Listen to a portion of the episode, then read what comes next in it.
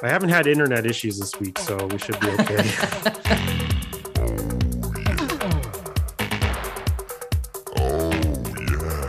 Hello and welcome to Cinema in Seconds. This is the podcast where we look where we ugh. That's staying in. no, we're not keeping that in. Yes, we are. We're doing it live.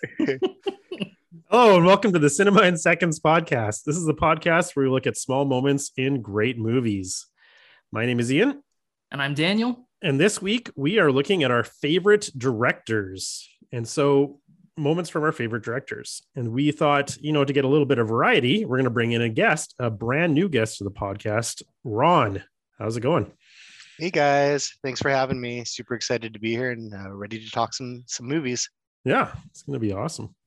Welcome to so the this show. so Thank what we did is we just kind of picked uh, two of our favorite directors each and thought thought of some movies and some moments that we could talk about with them. Um, Dan, I got to say, the ones you picked are not what I expected. Yeah. Um, well, it's funny because like I was actually kind of weirdly stumped this week for a lot of it. I didn't update my picks for a long time.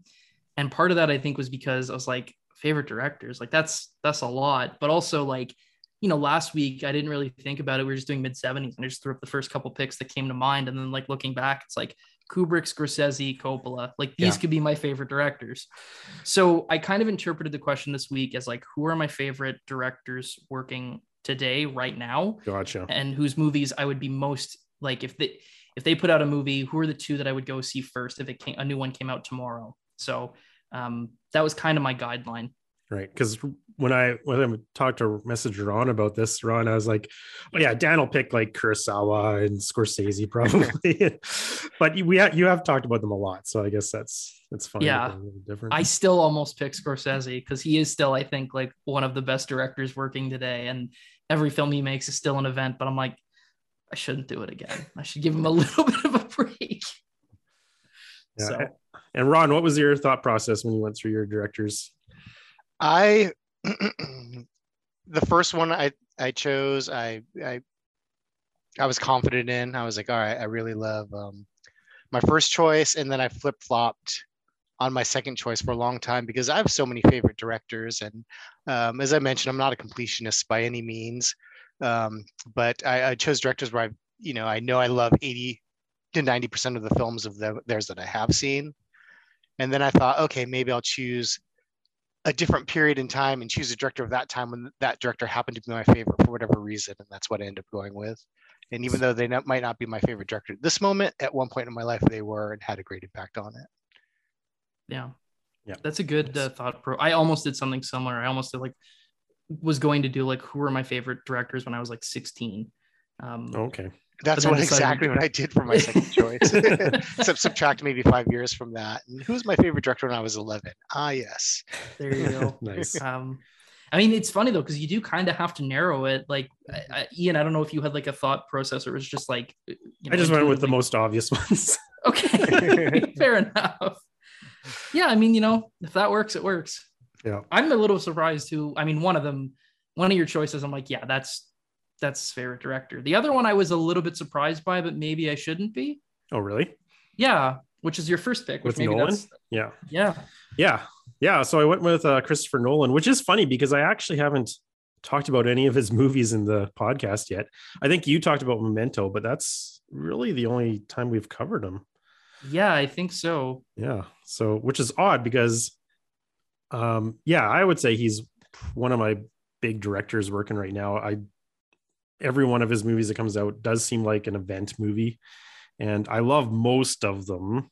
Tenet, I was a little iffy on, but, um, yeah. So let's talk about Nolan. So when I was thinking about movies, of course, there's lots to choose from, and I was really thinking Inception, but I actually decided to go with The Dark Knight, which I guess is topical right now with the new Batman movie in the theaters. It's always topical. There's always a new Batman. Yeah, movie. there, it does seem that way. Yeah. Um, so the moment I'm going to talk about is actually with Christian Bale, not as Batman, but as Bruce Wayne. And it's a scene where there's this one Wayne Enterprises employee who has figured out who Batman is and he's willing he's about to spill it and then the Joker kind of puts a bounty on him and so the police are trying to protect him and you can see that the police car that he's in is about to get rammed meanwhile Bruce Wayne is driving his uh what was the fancy car that he drove? The Ferrari or something? The Lamborghini. Lamborghini, yeah. That's right. Much more more subtle. Much more subtle. That was my very awful Michael Caine. His voice is both so like identifiable and yet unattainable. and so, of course, um, he runs the Lamborghini into this truck that was about to crash into the cop car and saving this guy's life, basically. And when Commissioner Gordon goes to talk to him, he's like, That was a brave thing you did. And he says, What? Catching the light? And then he's like, um, and he's like, No, protecting the van. He says, Well, who was in it? And uh, should I go to the hospital? and I kind of like it because the thing about Nolan's Batman is it kind of has this reputation of being like really serious all all the time, like uber serious. But I don't think that that reputation is justified necessarily. I think there's still a lot of fun in these movies that gets overlooked, I guess, because everybody kind of thinks of it as you know the gritty version. Um, but I I just don't really see it that way. It's more based in realism, but there is a lot of humor to it as well. Um, and I like that they're using the Bruce Wayne persona in, you know, in a funny way and, uh, but also just to protect the interests of Batman in general. And there's also another part right after this where the guy who is, who's being, who's got the bounty on him gets out of the police car. And then there's this little look between uh, Bruce and him and it's like this knowing look. And it's an interesting way to resolve that situation because bruce decides that he's going to ensure this guy's silence not through threats but through respect right? The fact that this guy saved his life even though he was threatening him is kind of like ensured that he's not going to say anything now. So i like it for a few different reasons I like it for that aspect, and I like it for the comedic aspect, which I think highlights that these movies are quite a bit of fun. They're not dreary like sometimes their reputation can be.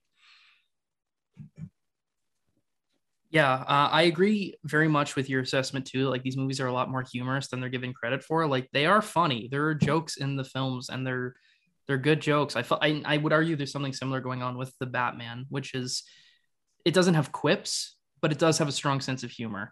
Um, the other thing I really like about the moment you highlighted is the importance in terms of uh, Batman's character of like saving people and actually protecting, you know, the public. Because I think it's very easy to fall into a version of Batman that's just like edge lord grim.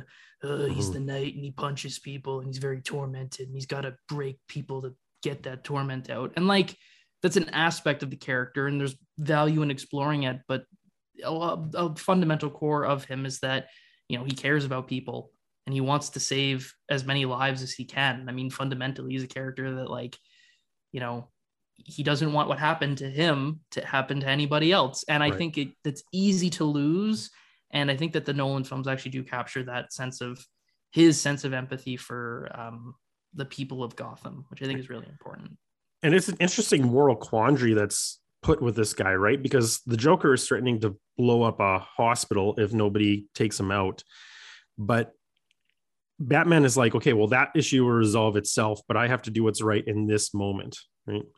It's kind of like very Kant philosophy. Like everybody is their own moral agent. And so just because somebody's holding a head, a gun to your head or a gun to somebody else's head doesn't mean that you shouldn't do the right thing um, necessarily. And so I like that Nolan and and the rest of the film crew is willing to explore that idea too. Yeah, it's a great scene. And I think it's a really good use of Bruce Wayne's characters too. Uh, I mean, his timing is impeccable in that scene, and I, I, I, thought it was funny. Um, I remember that scene where the guy's just sitting there revving his car, vroom, vroom, his truck, and uh, you know, and when he shows up, just the look he gives him, it's a great look, and uh, I thought it would have been funny if he walked over to the guy and whispered his ear. He's like, "Are you all right?" just goes the Batman voice, and it just winks at him. But no, that's a great scene, and uh, it, it's good to see Bruce Wayne in action in those scenes. And I, I think he makes some really good valid points. Yeah, it's a good use of like Bruce Wayne, right? As opposed to like throwing him into the movie rather than just having it be Batman again. Like it's Bruce himself. That's and it's, it's the him fun as of, Bruce. of secret identities Mhm. that I feel like we kind of lost in the recent crop of MCU movies where it's just like every superhero is like a public figure celebrity. And like I don't need every superhero to have to be constantly hiding who they are. Certainly by the end of the Dark Knight trilogy, pretty much everyone knows who Bruce is, at least of his circle. But um, you know, there's a lot of fun to be had playing with those questions. And they're some of the most fun I remember from like when I was younger and I read comic books and watched superhero cartoons more frequently. Not that I don't do those things still, um, but you know, that was a lot of the fun of those stories, and I do miss that. Um, the Batman plays with it a little bit, which is nice, but yeah.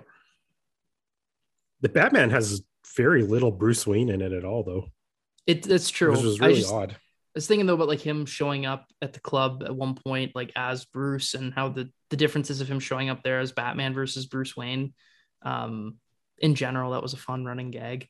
Going back again to the movie's humor, and it- it'll be interesting too because like that's also a fun example of how the alter ego of the character provides interesting space for like now we're just talking about the Batman, but you know the way that movie ends where it's like there's a clear place for like Batman to go in terms of like being less of like the edge lord dark vigilante but there's also room for bruce to grow and not be so much of like a howard hughes-esque hermit who doesn't leave his house.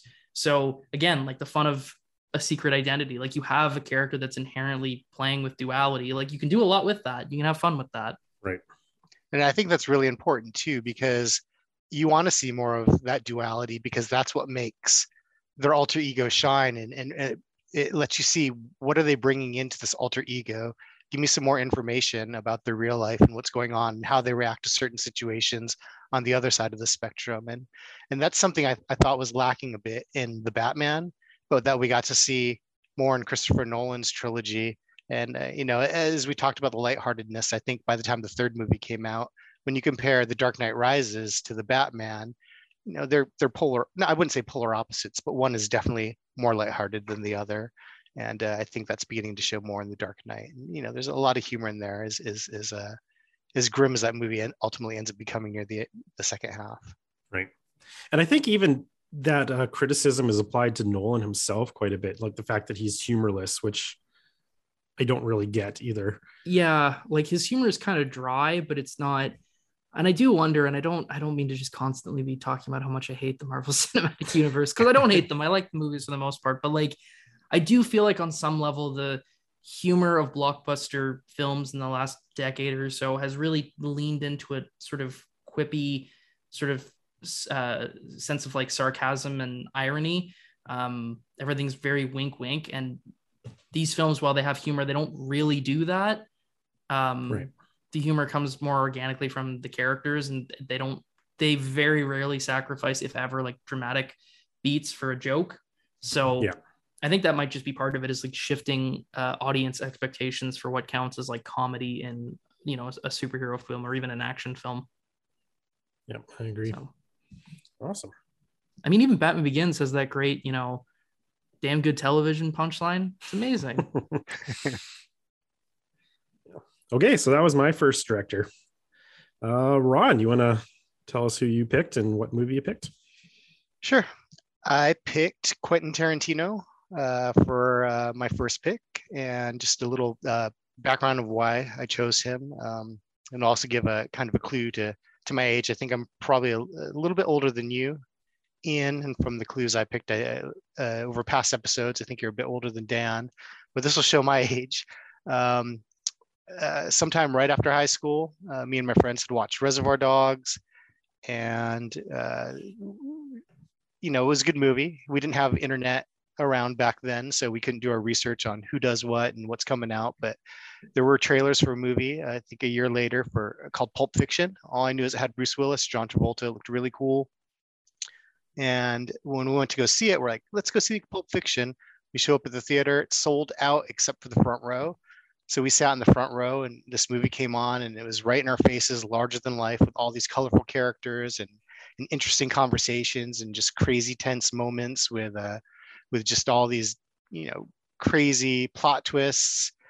And then uh was completely blown away by that. And then for seven years, I'm trying to consume everything that's Quentin Tarantino and, and researching it. And all we had was Entertainment Weekly, the entertainment section of the newspaper, Empire Magazine to do our movie research. And then Kill Bill came out, and that was just a, a potpourri of everything I loved about movies inside. And uh, uh, Kill Bill is one of my favorite movies. And the scene I chose is from Kill Bill Volume 2 and that's the scene where Bill confronts Bud. I think it's the second scene of the movie. Um, it's right after they show the um, the uh, wedding rehearsal massacre, and uh, Bud, who's played by Michael Madsen in this film, um, it, Bill's confronting him, asking him if uh, he's still been uh, practicing with his Hanzo sword, and, and Bud says no, he pawned it off, and and and uh, Bill's saying well, you know, can't we let the past be the past? And it, it's uh, hinting that they've had some kind of fallout and that Bud's chosen this different life and he doesn't care. And he's like, you know, if she wants to come and, and get me, and she knows where to find me, go to the bar I work at and she can start some, some bleep and stuff. And then uh, he's like, you know, I, I you know, I, I just wish you could let the past go. Bill says, and then Bud says the line, that woman deserves her revenge and we deserve to die. But then again, so does she. So I guess we'll just wait and see, won't we? And we see the first half of that line uh, in the closing segment of Kill Bill Volume One, but we get the rest of the context in in Volume Two. And I like that scene. Just number one for Michael Madsen's delivery of it.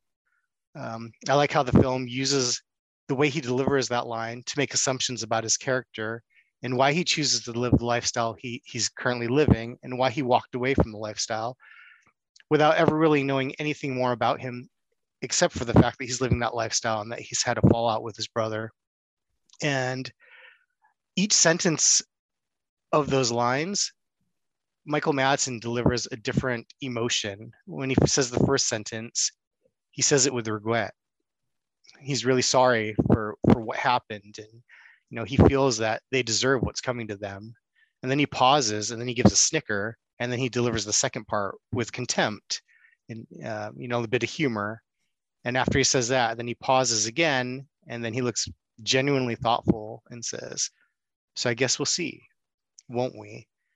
And he introduces this character that in a movie a film filled with over the top characters is probably has the most depth and is the most grounded out of all of them and which brings to my second point he's right. She's a bad person. You know, she does deserve it too.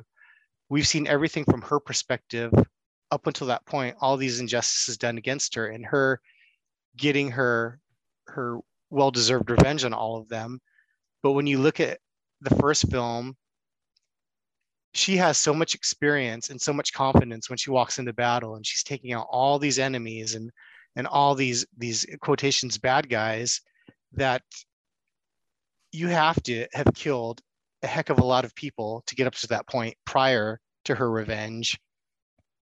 And you know not just the training she she's probably killed dozens of people up to this point.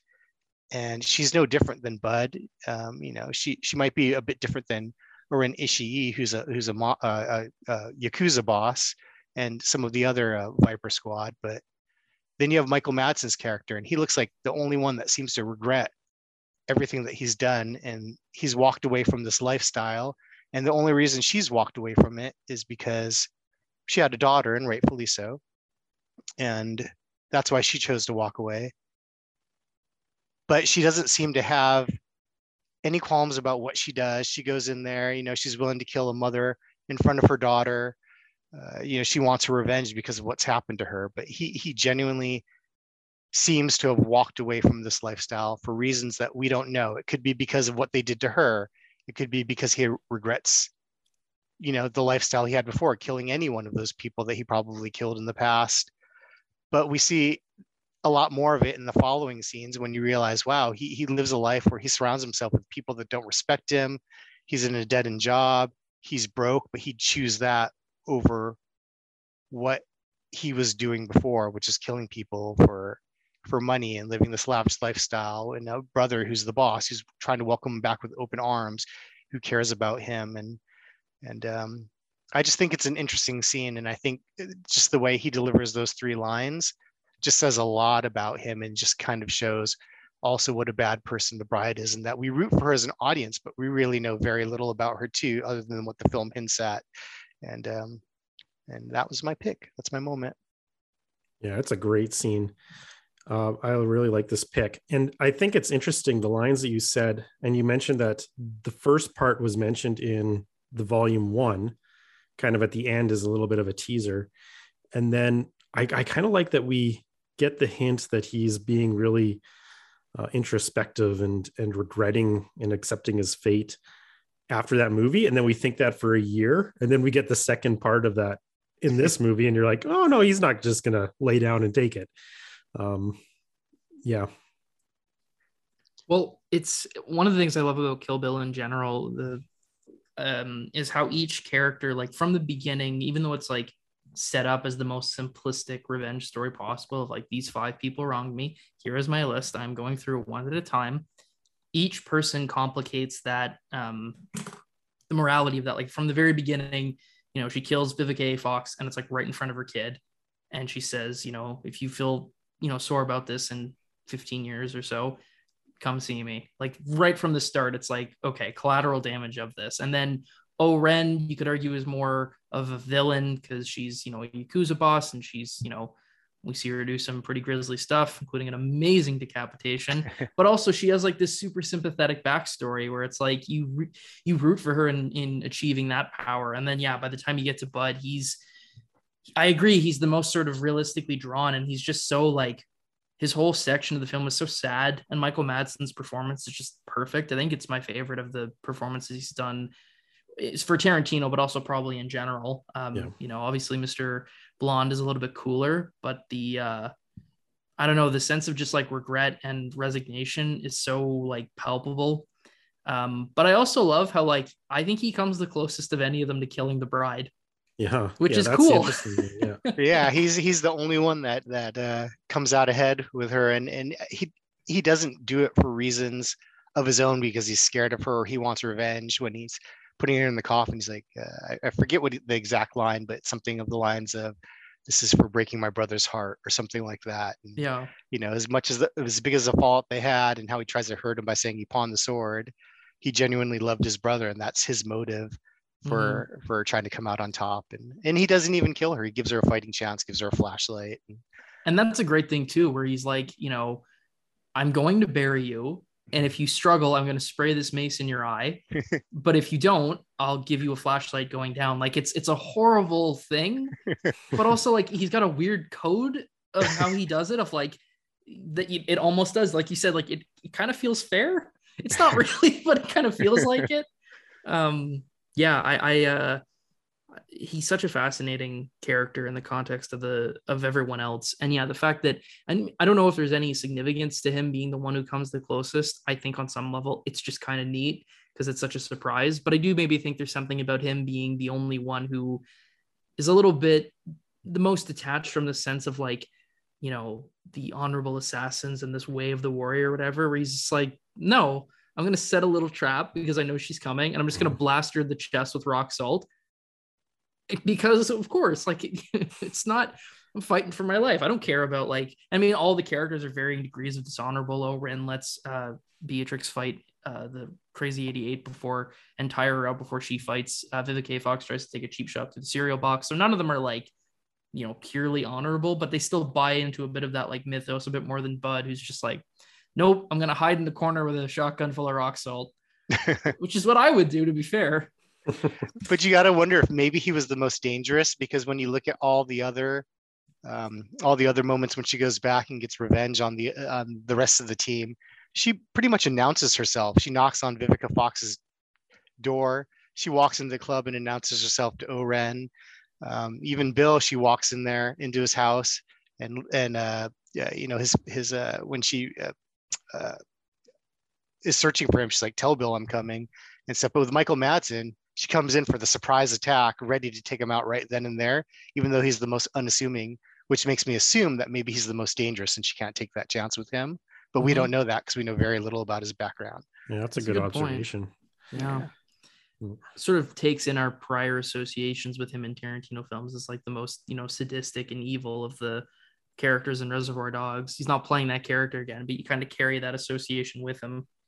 Um, yeah, it's a really good pick. I also love the scene. David Carradine's like in general, his performance across these films is great, but specifically the delivery of like, you know, you've got to get over being angry at me and start becoming afraid of her because she is coming and she's Yeah. coming to kill you. Mm-hmm. And unless you accept my assistance, I have no doubt that she will succeed. Like it's so it's a great line. It's very like overly embellished and dramatic, but yeah, Carradine's delivery is just perfect. It's so genuine, so genuine. Yeah, the interesting thing too is that she doesn't kill him. He's the only one Mhm. that she doesn't kill, which I think is there's got to be something there too. I wonder if on some level it's just because he's so sympathetic. It was like the audience might turn on her a bit if, he, if she kills him. Uh, and it also it adds more to use wrestling terminology. It adds a bit more heat to um uh oh god what Daryl Hannah's character. I don't remember her name now. She's Oh, awesome Ellie? though. Eldra, Yeah. yeah. Ellie Driver, yeah. She's so good. Um so it you know it, it adds a little bit more to to her as, and also which is good because you don't really the showdown with Bill ends up going down a very different road. So the showdown with Ellie is kind of the last like big triumphant action moment. Um, Right. Technically, you could argue that Beatrix doesn't kill Ellie either. The snake probably does. So True. Or they're saving her for that long rumored Kill Bill Volume Three. yeah, it's like Batman Begins logic of like I won't kill you, but I don't have to save you. Which I don't know if that would hold up in like a court of law, but you know, I'm awesome. not a lawyer, so I don't know. Yeah, that was a great pick. Great scene. Mhm. It really is a great scene. Like you just watch it and you're just captivated by it, even though it's just two guys talking. It's really good. Mhm. All right. Alrighty. I'll jump into a, a comparable auteur to Mr. Tarantino. The two men are friends after all. Paul Thomas Anderson, who once I settled on my sort of system of like, okay, the directors who I'm most excited about right now, it's like four of PTA's last five films were my number one favorite film of the year with There Will Be Blood, The Master, Phantom Thread, and Licorice Pizza. So it's like, okay, clearly he's my favorite, like just mathematically. Um, and I went with a scene that's kind of a cheat because it's kind of a big moment. Uh, but in Magnolia, the famous frog raining scene, the first frog that falls. And so the reason I'm sort of highlighting this is because I'd heard about the scene long before I'd seen the film. That Magnolia was like I, all I knew about the film was it's the one where the frogs rain from the sky. And my mom like hates the movie for that reason. It's like it's so stupid. Frogs rain. That's ridiculous. It's like it's technically happened, mom. She don't care. Um, but I kind of had imagined it in my head as being like this more, this very like sort of whimsical, magical realist scene that was kind of enchanting in like a weird way, but in a, you know, fundamentally like a fairy tale for adults. And there's a little bit of that going on, especially when you have that shot of Stanley watching them fall and you see their shadows kind of cast over his body in the library that he's in. But actually, it's like a horrific scene. Like the sounds of frogs Mhm. bashing on concrete and car, you know, doors and windows is like genuinely horrific. And the first frog that smashes on John C. Reilly's windshield is like an amazing jump scare because even you're certainly not seeing it expecting it the first time but even knowing that that scene is coming when that first frog hits it's so much louder than everything else and the scene's been relatively quiet before that that it really like it hits hard and just the the images of like because again like it's not just oh it's raining frogs. Like you see the impact of like a frog falling you know at a mass speed slamming against a window blood you know spurting out of it. And it's like this is truly nightmarish. And I, I on some level i just love it for the way that it like surprised me as a teenager who thought i knew what i was getting into and being like oh this is like apocalyptic. That's different. Um but also just uh as like an idea i just find that such a fascinating like to have the idea of like what if it rained frogs? And then being like okay let's make that the most nightmarish and horrific scenario possible. And sure enough the scene that unfolds is like apocalyptic for most of the characters. It ends up smashing william h. Macy in the face who then breaks his teeth which is of course ironic because he needs braces. Uh, and then it ends up being a moment of of uh, coming together for the um, uh, um, the daughter and her mother who've been separated because of the actions of the father. They reunite during the scene, uh, and then it also is like this clearly serene moment for Stanley, who has gone through the wringer in terms of like being as part of this game show and then peeing his pants on live TV and like clearly has been through like an emotional trauma. So he does get like at least a catharsis from that. So there is like there's beauty in it too, which also feels very like poetic of finding the beauty in, in horrific things. But just the the sheer shock and terror of that first frog slamming against the window and the fact that I've seen the film many times now and I know I think I know every piece of it inside and out, and yet the first frog that hits always gets me. Um, I love it. So that's that's my moment. Frogs on windows. Nice. There's a couple moments I rewatched this scene um, to prepare for this show, and there's a couple moments I noticed when you talk about the terror. There's that scene where the car just crashes into the other cars, right? Because it's, but then the really cool part is that you see through the windshield, and this woman is just absolutely screaming her head off because you can't she can't believe what's happening. And then there's another part that i noticed where uh it's you just kind of see them raining on the street and then you see one one uh frog just gets up and walks off. It's like the one frog survived it. Like oh cool. Yeah yeah and it's fun too like in a weird way this is to sound like uh, the weirdest sentence but like to watch the frog's facial expressions because it's like what are they thinking in this moment um, the best example of that is probably the one shot where it shows like from the frog, not literally from the frog's perspective, but you're following the frog falling down through the skylight in Philip Baker Hall's home, which stops him from shooting himself. But there's just this, you know, shot of just the frog falling and just looks kind of like at peace, floating around in the sky. It's like a Michael Bay shot almost of like a bomb going down, except it's a frog. you know, I hate to say I haven't seen Magnolia, but were the how did they do that? Was were these what did they use? Real frogs?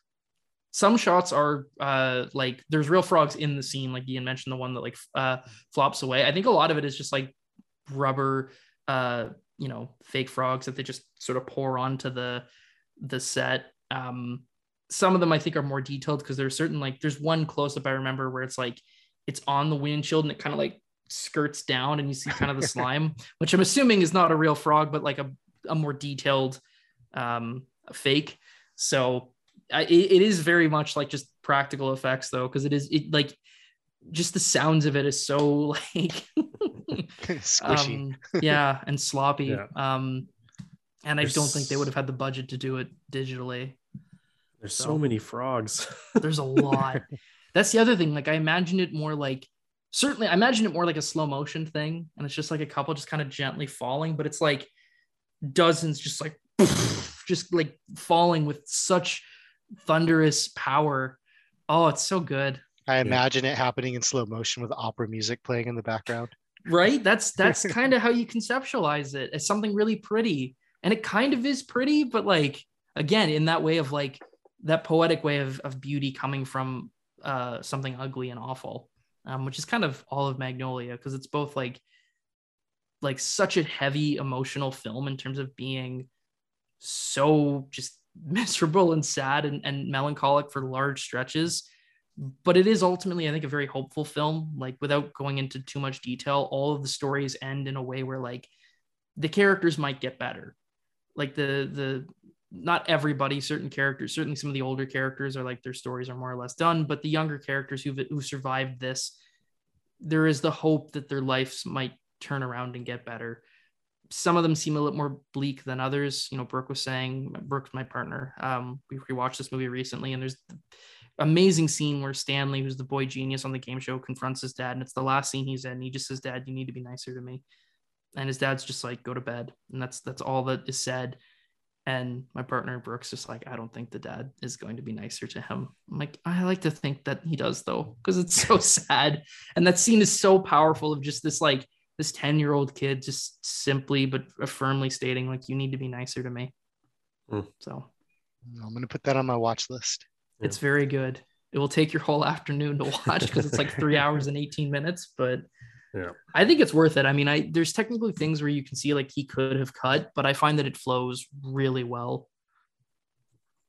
I've seen this scene many, many times because we we have the scene it DVD board game, and this is one of the scene clip scenes that they show a lot. nice. So I've seen it a lot, and for a while I had no idea what it was from, and I'm like, "What is this scene of frogs raining down? What is going on?" Was your response to that intrigue?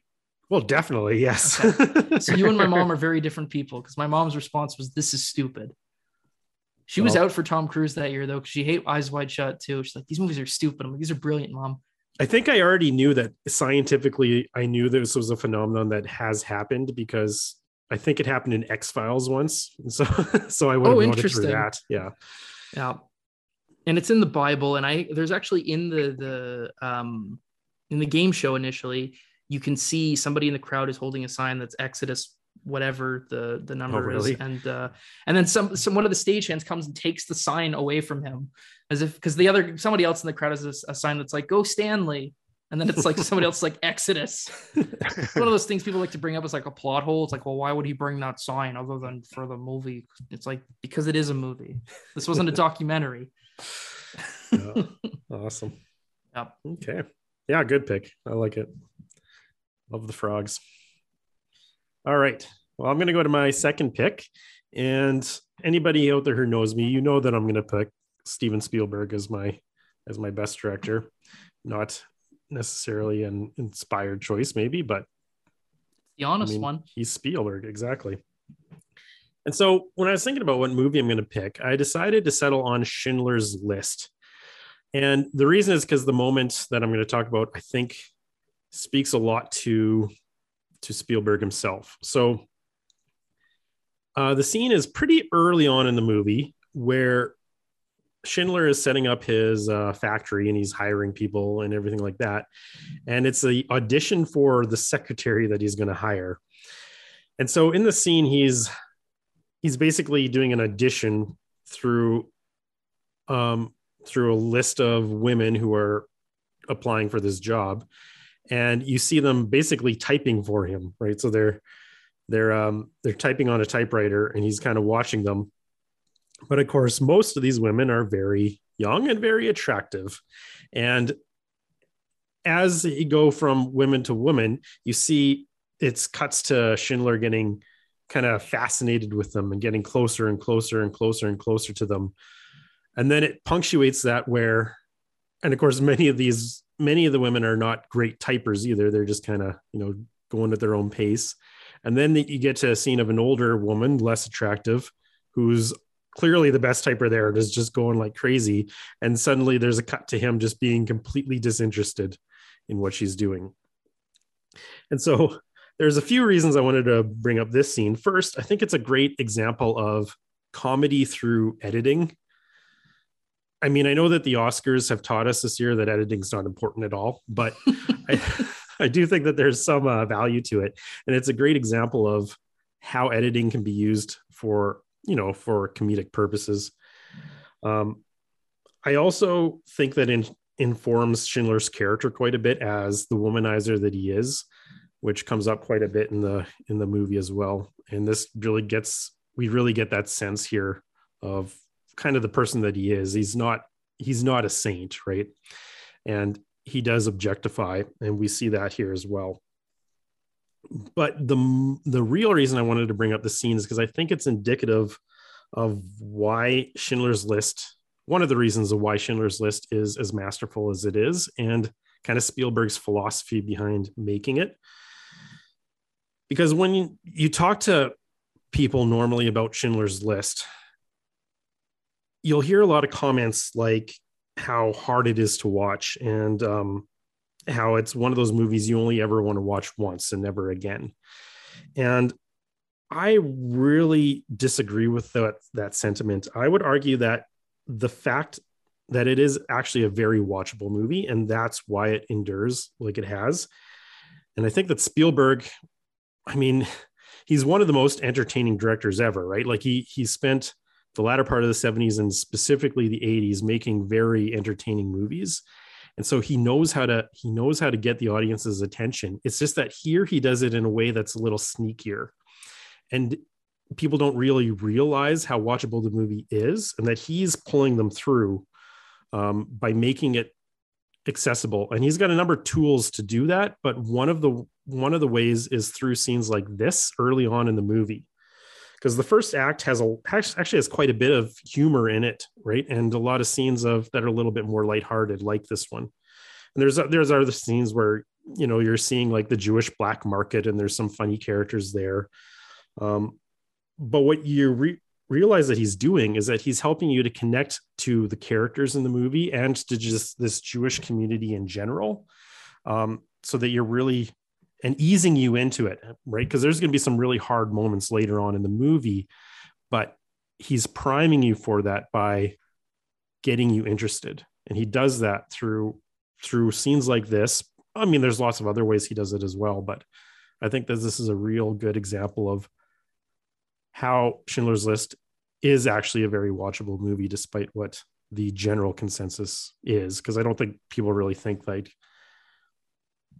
I, I think that they it's more watchable than they give it give it credit for, even to themselves. So yeah, yeah I agree with that. Um, that overall assessment of the film. I mean, you know, Trevor Noah recently did that routine on the Daily Show of talking about how like the Oscar movies are like the vegetables of movies because they're like work and they're not fun, which is uh, I hate that attitude in general, but I find this is a film that often gets that kind of attitude attributed to it, where it's like, oh, it's a very, it's an important movie, but it's not one that, you know, one enjoys watching. And to be clear, I can totally understand why this is not something that one might rewatch all the time. And I also understand why for some people it's just like a non-starter. Like I mentioned, my mom earlier, kind of jokingly about you know Magnolia, but like she's never seen this film and she's straight up like, yeah, I don't think I can.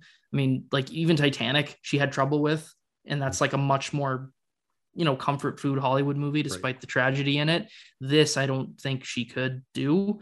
Um, but I agree with you that fundamentally, it's not. It's un, it's a very watchable film, right down to the philosophy of the movie, and that fundamentally, it's a very hopeful story.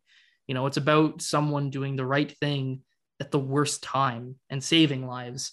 Um, there's a quote that often gets attributed to Stanley Kubrick um, after his own uh, Holocaust film had uh, failed to materialize, where he basically said, like, I don't think you can make a true movie about the Holocaust. And people would say to him, Well, what about Schindler's List?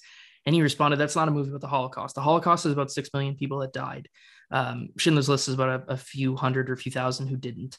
And that quote is sometimes taken as like a critique or a criticism of Schindler's List, but I don't think it is. I think it's reflective of, you know, a different approach to the to the event and to certainly speaks to Spielberg's sensibilities and looking for for hope and uh, um, you know humanity's capacity to do good and not evil.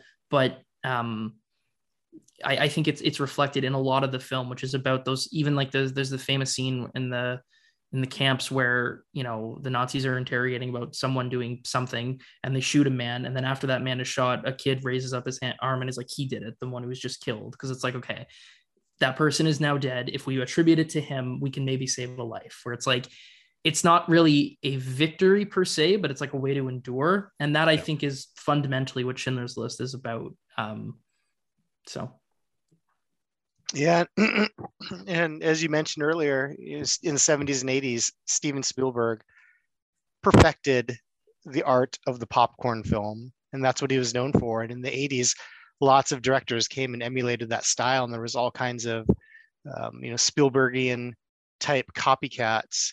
You know, like Flight of the Navigator scenes where people are looking up at the Spielberg lights, and and um, you know that was that was the thing in the 80s. And then I think his first serious film he did, I could be wrong, but I think was The Color Purple.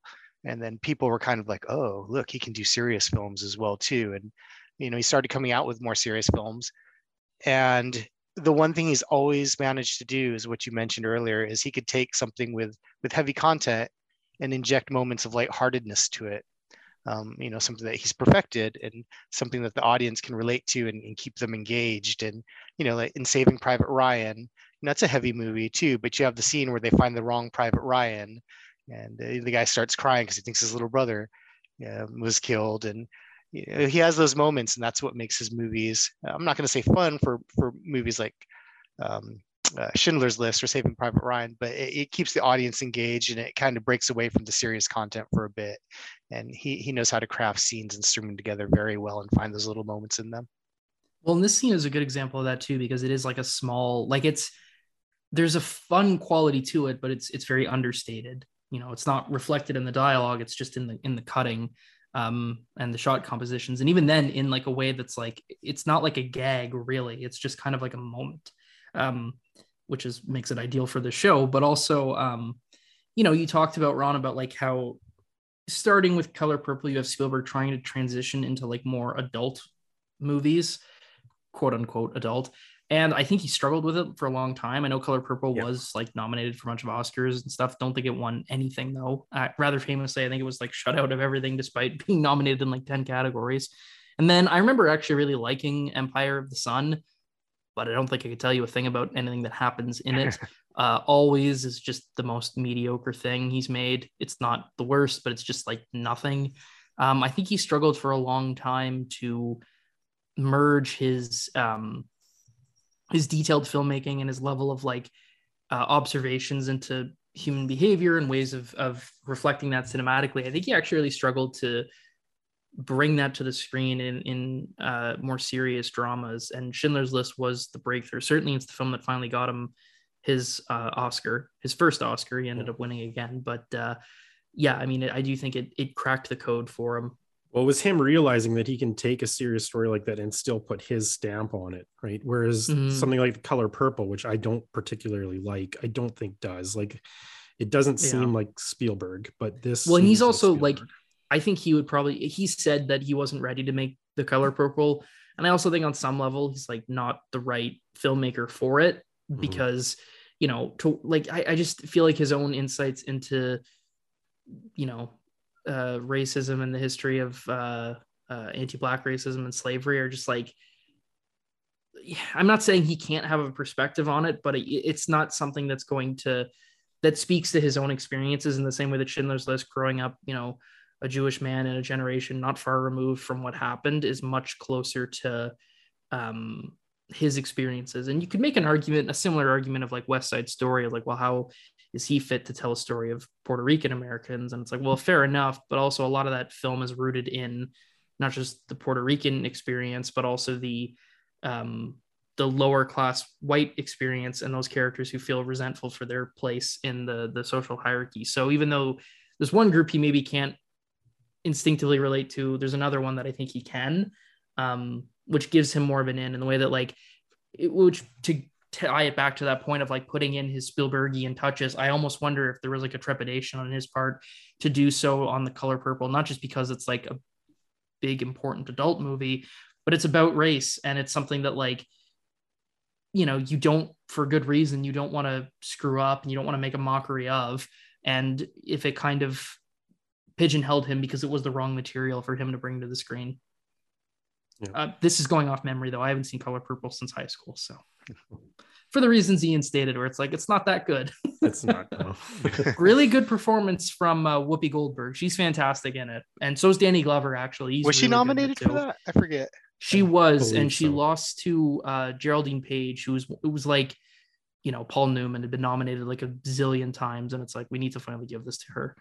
Um, actually when F. Murray Abraham, because he was the one presenting because he'd won the year prior um, for Amadeus, when he read her name before he even said it, he just looked up and was like, I believe this woman is the greatest actor in the English language, Geraldine Page. So it was like, it was now I don't think she's super well remembered uh, with like mainstream audiences, but at the time it would have been like, you know, she's earned it, she's overdue. Hmm. I haven't seen a trip to Bountiful though, so I have no idea how deserving that was. She's probably good in it. All right. Well, shall we move to a uh, a very different movie? Schindler's List. yeah, Ron, why don't you go with your second pick here? Okay. So uh, the director I chose for my second pick, and as I mentioned at the beginning of the show, he's not one of my current favorite directors. Uh, in fact, this director only really directed eight movies, but but wrote scores of other films. Um, but at one point in my life, he was my favorite director, and I would look forward every year to whatever he was releasing. And that director is John Hughes.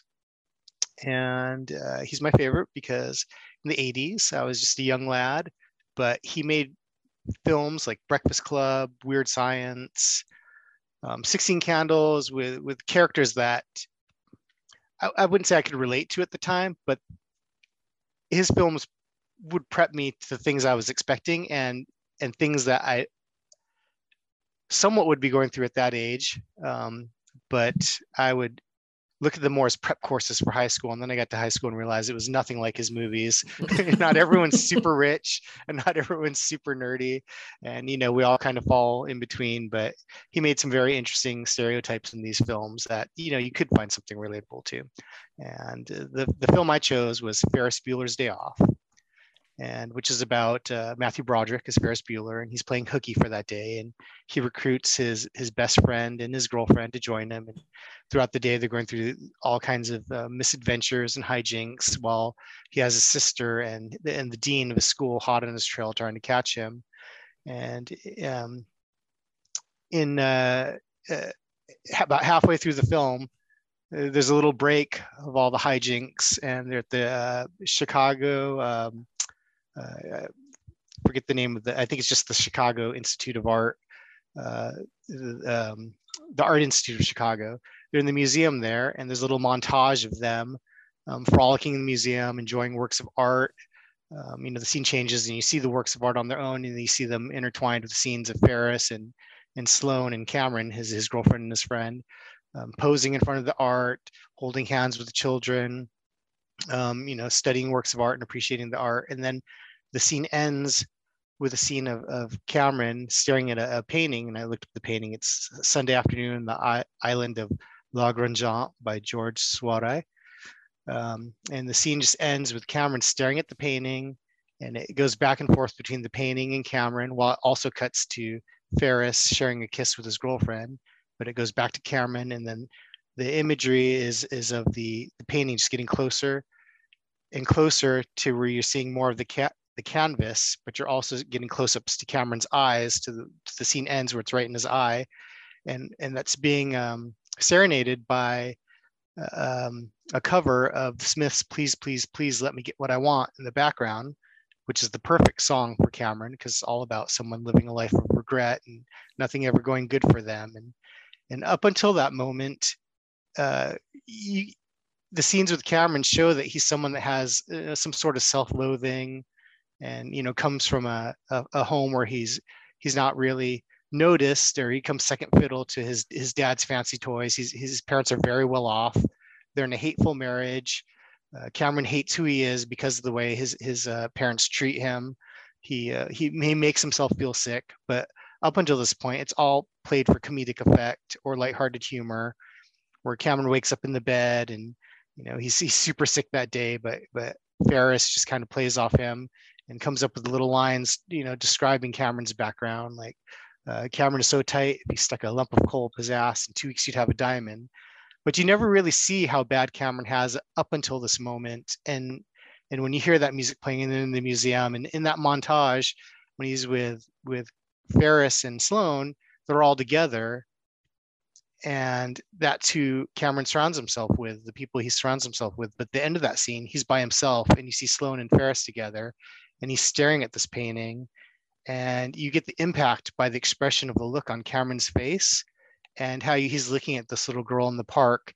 And you see all these people in the park in the painting, except he's focused on the one person that's staring back at him from the painting and you see the anguish in his eyes and you see nothing in her face and i think that's what he's seeing in himself.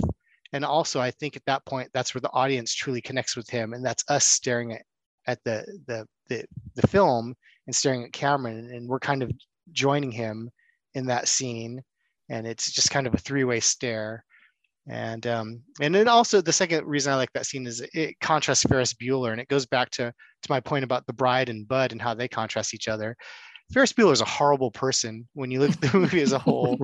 he's so loved, and that's that's something that Cameron doesn't get. But he's such a bad person. He, he takes advantage of Cameron. There's a point where he assaults him at the beginning of the film, where he knocks the phone out of his hand and slaps him on the face for saying the wrong things to, to Mr. Rooney. And when he's uh, doing Cameron a favor by doing a, a, calling Mr. Rooney, disguising himself as, as Sloane's dad. And and he takes advantage of him. He takes his car, he uses him for the car, just all kinds of bad things Cameron does. And I think that's why Cameron surrounds himself because he's doing all the things that he can't do. And I think that's why we review for Fer- we root for Ferris also as an audience because he's doing all the things that that we wish we could do to our bosses, to our teachers, and get away with. Ferris gets away with these things. And uh, even at the same time, though he's a bad person, that's the same reason Cameron surrounds himself with him, um, just because he's the contrast, he's the yin to his yang, and he pulls out that part of, of Cameron. I think that's all, you know, that's pretty much what the movie's about, and it sums up. But at that point, I think is where we really identify with Cameron because we see how anguished he is, and maybe that's when we start to realize this is also why we're rooting for Ferris as well too. But we identify more with Cameron, and that's my moment tried to explain it the best I could. Yeah, Nice. That's a great moment. It really Mhm. is. Yeah, I like and I like when there's when he's staring at the painting and it's just cutting between them, but it's zooming in each time. And it's interesting because it's zooming in on a painting face, which is really just turns into a bunch of like pixelated dots at one.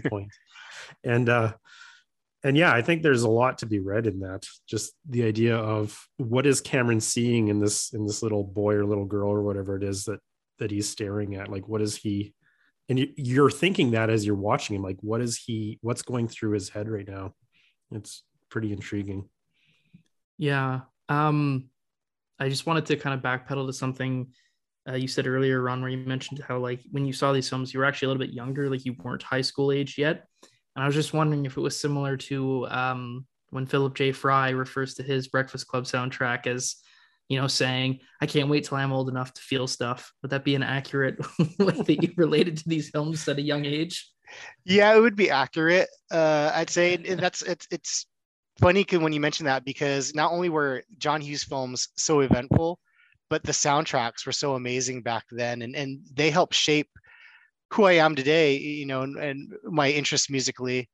Um, you know, there's uh, I think the first album I really loved was the Pretty Pretty in Pink soundtrack, and he didn't direct that film, but he wrote that film Pretty in Pink. And back then, as I mentioned earlier, we didn't have internet, so when a movie came out, it's a John Hughes film and stuff. And you just assumed he was directing everything before I, I learned how to appreciate directors. But I just knew that that he wrote this and he was uh, attached to it, and that I'd have that soundtrack. And and that's why I also love that scene in Ferris Bueller's Day Off because of the song "Please, Please, Please Let Me Get What I Want." And it's it's not performed by the Smith. In fact, it's performed by um, uh, uh, the Dream Academy. It's it's a beautiful cover of the Smiths, "Please, Please, Please" by the Dream Academy, but that was on the Pretty in Pink soundtrack, is performed by the Smiths, and that was when I was first Hmm. introduced to the Smiths. Hmm.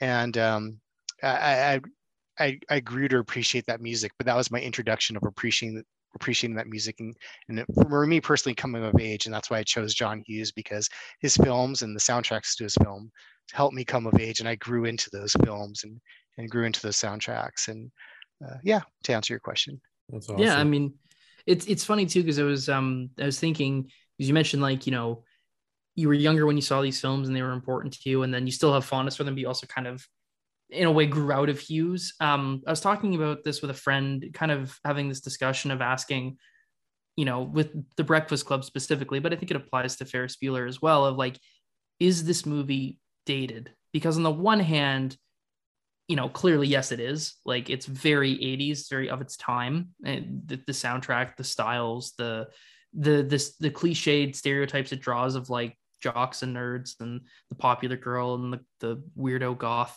you know, like these sort of fine lines of people don't really exist and certainly aren't that accurate to like the makeup of modern high schools.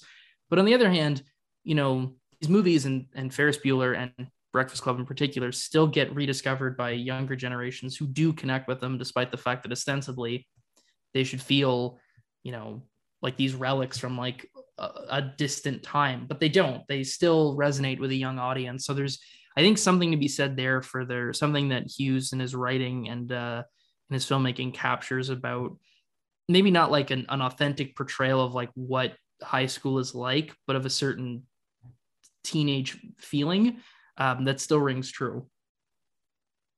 So Yeah, yeah, no, that's that's a great point, and um, I, I watched it again recently um, to prep for this, and when I watched it, I was thinking, hmm, is this going to be as dated as I remember? And it actually still holds up today. Um, you see the stereotypes in there, but in a better way than when you see movies trying to replicate the 80s and they just crank up the stereotypes and focus on all the trends of one year and they try to throw every trend of the 80s into a into a blender and go all right this is what we think the 80s was like but then when you see a film like that that was genuinely made smack middle of the 80s you know it's a little bit more subtle uh, the period and it, it, holds up it's not um it's, it's not as dated as you think it would be um, mm-hmm. you know there's elements of it that are the goth and and things that you mentioned, but the humor still holds up really well. Uh, the jokes, and I, I, think if it was re-released in theaters um, and introduced to a newer audience, I think uh, there's a lot to look at. There's a lot to like about it, and uh, I think there's a lot to discover and find about it still. Nice. I think it's interesting that you said that the this the music actually comes from like a Smith song from like a pop song. I would not have expected that. I thought it was just like a instrumental piece. Yeah, no, it's it's I, I love that I love that piece, and uh, it's it's a cover of it, and it just it fits so well with the scene, and uh, yeah, yeah, it's, it's a great Actually, song. here in Canada, we have these uh, this Telus phone company that has all these commercials with like animals in it, and I remember there they did one with lizards where they had the music and they they recreated the museum scene but with lizards and the, the characters and they're like staring at the art and yeah i always thought that was a funny I think Fa- Family Guy did it too with uh with Peter in the museum, and they they they played the same music, but you know they changed the, the keys and and everything uh, of the music, so it's not mm-hmm. uh it's not doing anything with copyrights. But uh, they've lifted a lot from this, like the it was kind of released as a movie, like the Stewie Griffin, the Untold Story. It was a collection of episodes string together. Like the climax of that episode is literally the climax of Ferris Bueller, but it's Stewie running through the backyards and not Ferris. but it's like the exact same scene to the point that I'm like, this isn't even a joke. You just did the same scene. so yeah, good pick though. Yeah, really good, good, uh, good uh, uh, connection to it. Um, right. I'll uh, I suppose I'll close out with something that is much more not something I grew up with at all. I would have only, I've only seen the film once in theaters, and that is from it's the film If Beale Street Could Talk, directed by Barry Jenkins and I'm I'm assuming Ian, this is the pick that surprised you yeah, when you saw it. Yeah. Um, you know, Jenkins, like, is he one of my favorite directors in like the grand pantheon of all directors? Probably not, no. But in terms of young directors making movies right now, I think he's emerged as, along with Robert Eggers, like the best filmmakers of their generation. Um, I haven't seen his first film, but Moonlight, I think, is just exceptional. And I liked If Beale Street Could Talk even more. And more than any almost more than any other filmmaker except maybe Eggers. He's someone who I'm just so excited to see what he, what movies he makes next.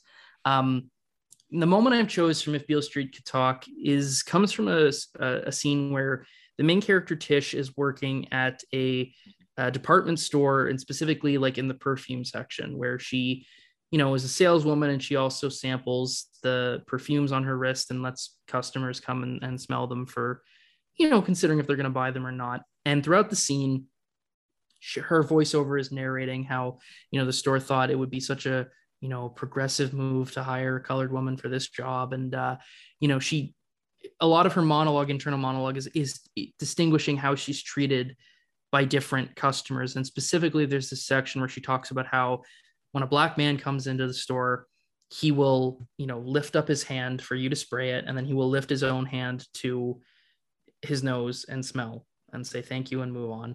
And when you know there are white men who come in who will grab her hand, wait for her to spray it, and then lift her hand to their nose and take a long sniff. And as she's describing it, you're seeing it.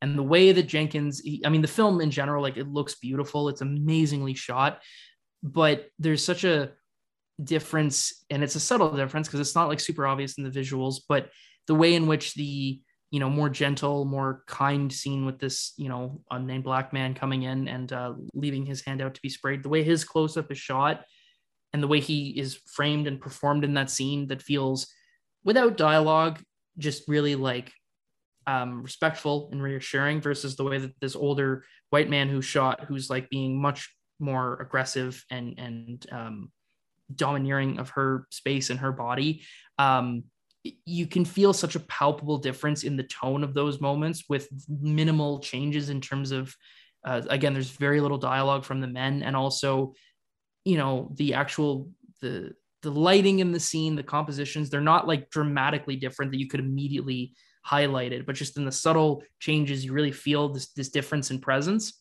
so I love the scene on its own merits. I think it's beautifully shot. I think the the narration is, I'm assuming anyway, straight from James Baldwin's novel, and it's so poetically written and so not just um, precise in cutting to the core of um, the ways in which she's treated and on the basis of being black and being a woman, but not just precise in, in observing that, but like detailed and exquisitely well written where you just hang off every word. So in isolation, just as a scene, I think it's an amazing scene.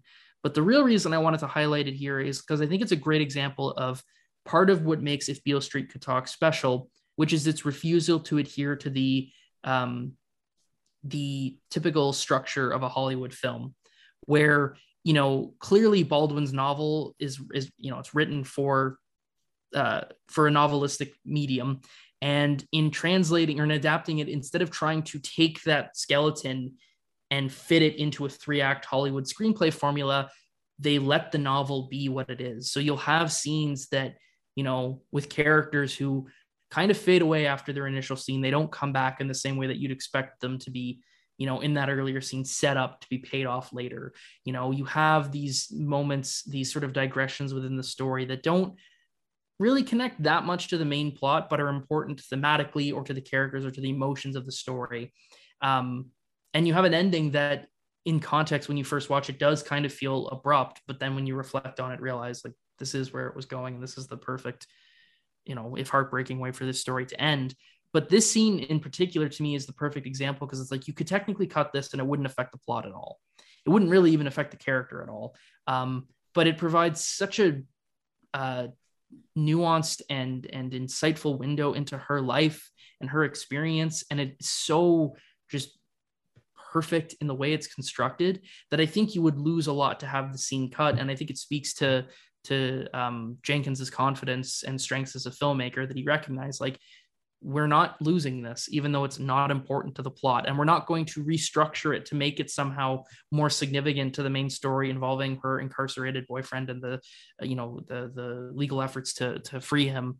Um, we're going to let this be somewhat disconnected because while it doesn't connect to the main story on the sort of immediate level, it is important in talking about her life and the way she's treated and and is another factor in something she has to deal with while she struggles with this personal crises. Um, and I think that's just beautiful. So, yeah, great scene. It's interesting that you were talking about like just the way it's shot and the aesthetics of the scene because as you're talking, I'm I'm realizing like when people mention this movie when they say if Beale Street could talk, the initial image that comes into my head is her at the perfume counter like really? That that's the first thing I think of when I think of this movie. So Interesting. I guess you're right. Like it, it's it's it's creeped in. Yeah, like it's uh it's a very visual image. Absolutely. Mm-hmm. Yeah. And the, oh, go, go ahead. ahead, Ron. No, no, you go ahead. I'm ashamed to say I also haven't seen this film, but I do appreciate how how you look for those details and and, and the structure of how scenes are shot and um the way you describe it, yeah, uh, it's it's uh, looking forward to watching it. Uh, I wish I had more to say on it, um, but yeah, I love I love your perspective on it. It's an excellent film. It got kind of, it was kind of underappreciated when it came out. I felt like like it got it won Best Supporting Actress, which is great and very well deserved. Um, but it didn't get nominated for too much else. I think it maybe also got in for score, um, didn't get in for picture or director, which I found baffling because it was just a couple years after Moonlight was universally recognized as one of the best movies of the year and won Best Picture. And it was just like, why is this not here for If Beale Street Could Talk? I don't know if it's because on some level the Academy felt like, well, we've honored him already in his type of film. We don't have to do it again. I don't know if it's because the what, I've praised about it, the fact that it does stick so closely to the novel structure and doesn't bend its way out of shape to be more, you know, filmic in its in its uh, storytelling, just left people cold. But for whatever reason, it didn't generate the excitement um, that I think it deserved to. I mean, there are definitely people who championed it, like Michael, friend of the show, uh, was you know a huge proponent of of the film. Um, so it it does have like a fan base certainly, but uh, kind of flew under the radar. But I hope that as time goes on, people latch onto it and embrace it because it's a beautifully made and uh, observant film. And also, like I think something else that I like about the scene too is that it it's one of the certainly a heavy scene in the film. Nothing like overtly dark happens, but there's a lingering layer of like racism to the way that she's treated and an undercurrent of violence. Again, nothing overtly violent happens, but the way that we see this guy, you know, grab her hand and hold it and look at her, like you can feel the violence from it, even if it doesn't manifest itself. But then that is counterbalanced by there's a lot of scenes of, you know, beauty and and and joy and happiness and humor. I mean, to, to make to make the comparison back, Ian, to your pick on Schindler's List, I think in general people have when films are about um, not just black characters, but like racism in particular. And the film is about you know the uh, racist uh, criminal justice system in part. There's a tendency to um, see the movie as work be like, oh, I don't know if I want to watch that. And there's some heavy stuff in this film, and the scene I chose is an example of that. But it's also like beautiful and romantic and like really sweet, even if it's also not sugar coated. There's still a natural sweetness to it. Yeah, and I I like that you mentioned that the movie would lose quite a bit if the scene was cut. And you're right, like it it has a lot to say with with the differences in the way that she's treated and i think that it makes us as the viewers kind of realize how important just the small ways that we act just the small things that we do are really important in the way that they're perceived too so you're mm-hmm. right i think it would lose a lot yeah yeah i think you're absolutely right and again that's one of the details that i think distinguishes it from um even from that year like you had i mean the the nadir of films dealing with race was of course the best picture winning green book which was just clunky and like I, the best you could say about it is was well intended but not particularly sophisticated and but it like it's very much just like the most basic and blunt and obvious examples of um of racism and racism that's only you know individuals and individuals who are like overtly bigoted and there's like there's like right. lip service in that film to more more nuanced um, more systemic problems, but it mostly evaporates by the end. And this film is more observant to a structural injustices, but also b just like those subtle things that like one might not even be aware of that they're doing, but that are, you know, read a different way for someone on the receiving end of them. Yeah, it brings to mind like Ebert's famous quote that we brought up before about movies being machines that create empathy. I think this scene is one that does that very, very well. It mm-hmm. really puts you in her perspective.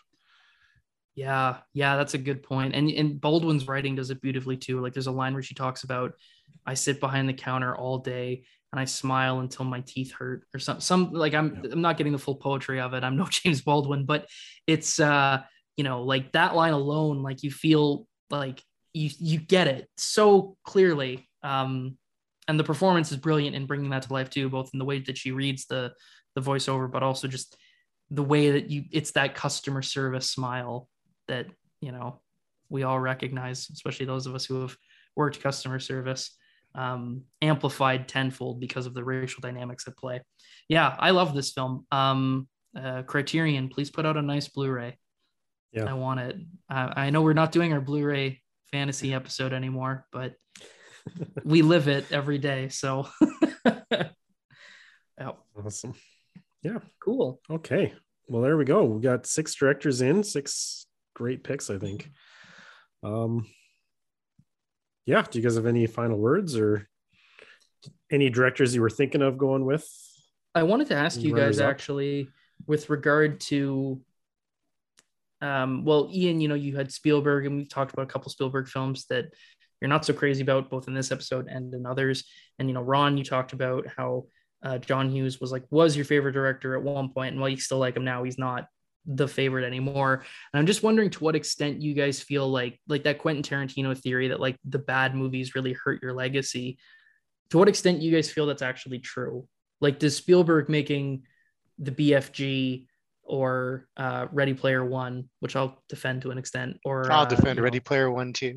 yeah, you're teaming you know, up like, on me. making films that aren't on the level of a Schindler's List or a Jaws, like does that damage his his work to you, or not his work? Maybe I'm sure the individual films uh, are still stellar, but as a body of work, is it lesser to you because of those misfires? I I don't think so. I think the good definitely outweighs the bad. You know, with John Hughes, he's he's not one of my favorites now. Number one, he he passed away, um, you know, some time ago. But number two, he only directed eight movies, but he's written so many more films. You know, and I think you mentioned Home Alone. I think you guys covered Planes, Trains, and Automobiles in one of your episodes, which is a great film. But he's done some stinkers too. He wrote Home Alone one and two, but he also wrote Home Alone three. you know, but I don't remember him for Home Alone three, even though I'm well aware he wrote it. I focus on on the good, and um, you know, you know, Tarantino has some. Um, I wouldn't say bad films. In fact, probably his his his worst film is one that he didn't direct, but one that he wrote, which was Natural Born Killers.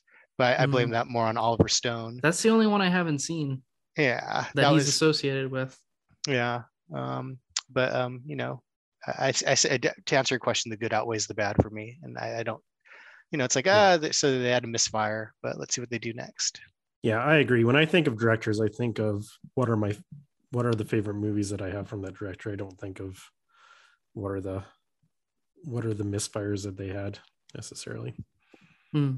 yeah I, I, mean i i actually i agree pretty much completely i mean you know, tarantino's quote is, uses billy wilder as an example of like you know his later run post you know 1960s and saying like if it was him and his movies like he doesn't want someone going to the video store and picking up you know fedora or buddy buddy. And i get the logic kind of but it also kind of ignores that we live in like an information age where you yeah. can very quickly ascertain which are the major texts of a filmmaker. Um, so and and sort of prioritize those ones. And yeah i agree with you. I mean it's different when like a filmmaker gets into a rut and it just they keep making stuff and it becomes kind of sad to see. But like i do i do tend to think that just the the legacy is just the great works yep. um although i guess to maybe give an interesting pushback to it i do think there was something uh, amongst a certain online um, teenage movie nerd um, in the 2010s when uh, Spike Lee directed the Old Boy remake, and it was I haven't seen it, but it was pretty uniformly panned. And Old Boy is one of those like really beloved films by like a hardcore cinephile audience, and I do think there was like a group, a certain generation of young male moviegoers who thought Spike Lee was bad because the only movie they knew of him was Old Boy, and uh, you know use that to assume oh he's a terrible director which is like laughable. Um and i do ultimately think the onus of responsibility is on like the audiences there that's like maybe do like slightly more work before dismissing one of the greatest filmmakers of yeah. the last you know couple decades uh and one of the most vital but uh, I, I, mean i do think one could see that there was like a consequence to that film in a sense in the way that he was uh his films were valued or not valued by a certain audience so. Yeah, good point. Great point. Yeah. Awesome. Well, I think we'll uh we'll wrap it up there. So let us know what uh, your favorite directors are and what are some really great moments from them. So tweet at us at cinema underscore seconds. Um, Ron, thanks for coming on the show. Thanks for having me, guys. Awesome. I had a lot of fun. Uh, I was really excited to be here. Do you have anything to plug or anything you want to mention or?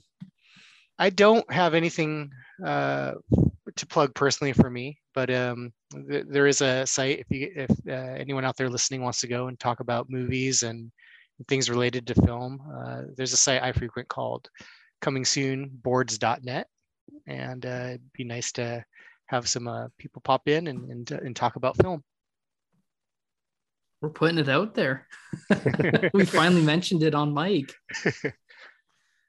uh Dan, you got anything coming up? Uh, the script for the new video, the next video is done. I'll have that out at some point in April. Um, it'll be about half an hour, so it's not. It's going to take me some time, but I don't know. I have a deal signed with the sponsor, so I'll get it out at some point in April. so look forward to that. It's on Film Bros. Excellent. And no uh, April Fool's video from you? No, just rewatch my Learning to Love Batman v Superman. That that tells you everything.